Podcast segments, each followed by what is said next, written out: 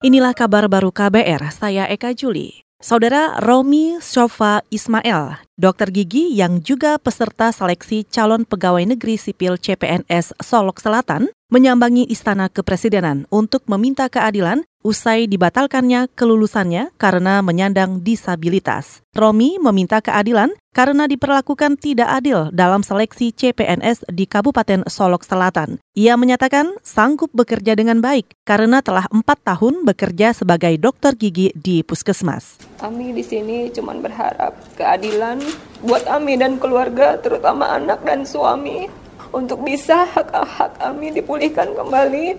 Kami tidak menginginkan kondisi seperti ini. Ini cuma kehendak dari Allah. Dan ini kami buktikan, kami mampu bekerja walaupun kami duduk di kursi roda, memberikan pelayanan kesehatan gigi dan mulut di pemerintah daerah Sulawesi Selatan.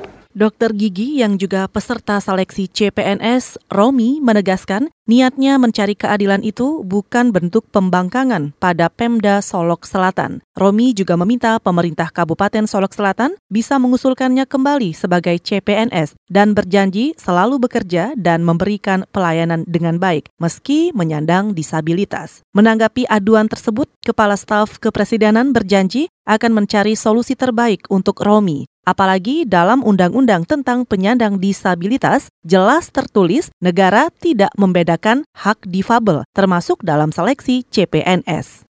Kita ke informasi lain, pemerintah siap melawan Uni Eropa atas rencana aturan pengenaan bea masuk imbalan sementara biodiesel Indonesia. Menteri Koordinator Perekonomian Darmin Nasution menegaskan tuduhan Uni Eropa soal bantuan subsidi dari pemerintah terhadap ekspor minyak kelapa sawit tidak berdasar dan membuktikan bahwa tuduhan Uni Eropa tidak benar. Kita buktikan aja bahwa dia dia yang harus membuktikan, bukan kita. Ngerti nggak? Itu dia yang harus membuktikan, tugas kita membuktikan bukan subsidi. Nah, kalau itu sebenarnya tahun 2017 atau 18 kita udah menang lawan Uni Eropa. Dia udah bawa itu ke WTO sidang, kita menang. Nah, sekarang sekarang dia mulai lebih lebih luas lingkupnya berasal dari pengaduan beberapa asosiasi di sana. Menko Perekonomian Darmin Nasution juga yakin Indonesia akan menang jika tuduhan Uni Eropa tersebut dibawa ke sidang Organisasi Perdagangan Dunia. Uni Eropa menganggap pemerintah memberikan subsidi berupa insentif kepada produk turunan minyak kelapa sawit. Tuduhan itu merupakan aduan dari bermacam asosiasi yang bernaung di bawah Uni Eropa.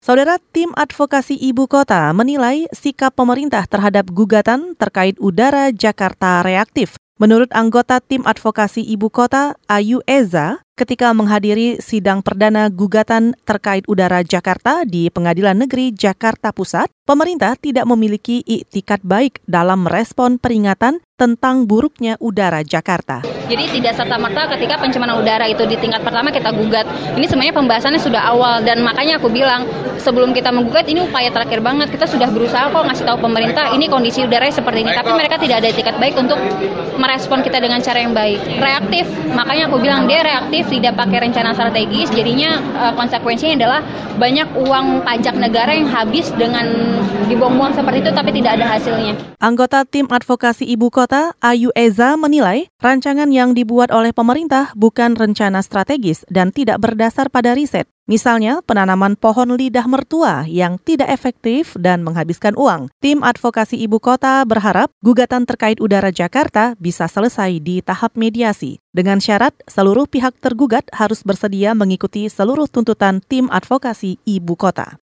Kita ke berita olahraga. Federasi Sepak Bola ASEAN atau AFF tengah melakukan penyelidikan atas protes kapten pencurian umur terhadap kapten timnas Timor Leste U15 Paulo Domingos Gali da Costa Freitas, pemain di Piala AFF U15 2019 itu, dicurigai melewati batas usia dalam kejuaraan tahunan Piala AFF U15. PSSI juga telah mempertanyakan perihal dugaan tersebut yang dilakukan Timor Leste untuk meloloskan Freitas tampil di Piala AFF U15. Sebelumnya, ofisial timnas Myanmar juga melayangkan protes secara resmi. Dalam situs resminya, AFF mengaku telah menerima protes resmi dari tim yang berpartisipasi mengenai kelayakan pemain di kejuaraan AFF U15 yang sedang berlangsung. Paulo Domingos Gali da Costa Freitas merupakan pencetak gol terbanyak dalam Piala AFF U15 dengan catatan 5 gol. Saudara, demikian kabar baru. Saya Eka Juli.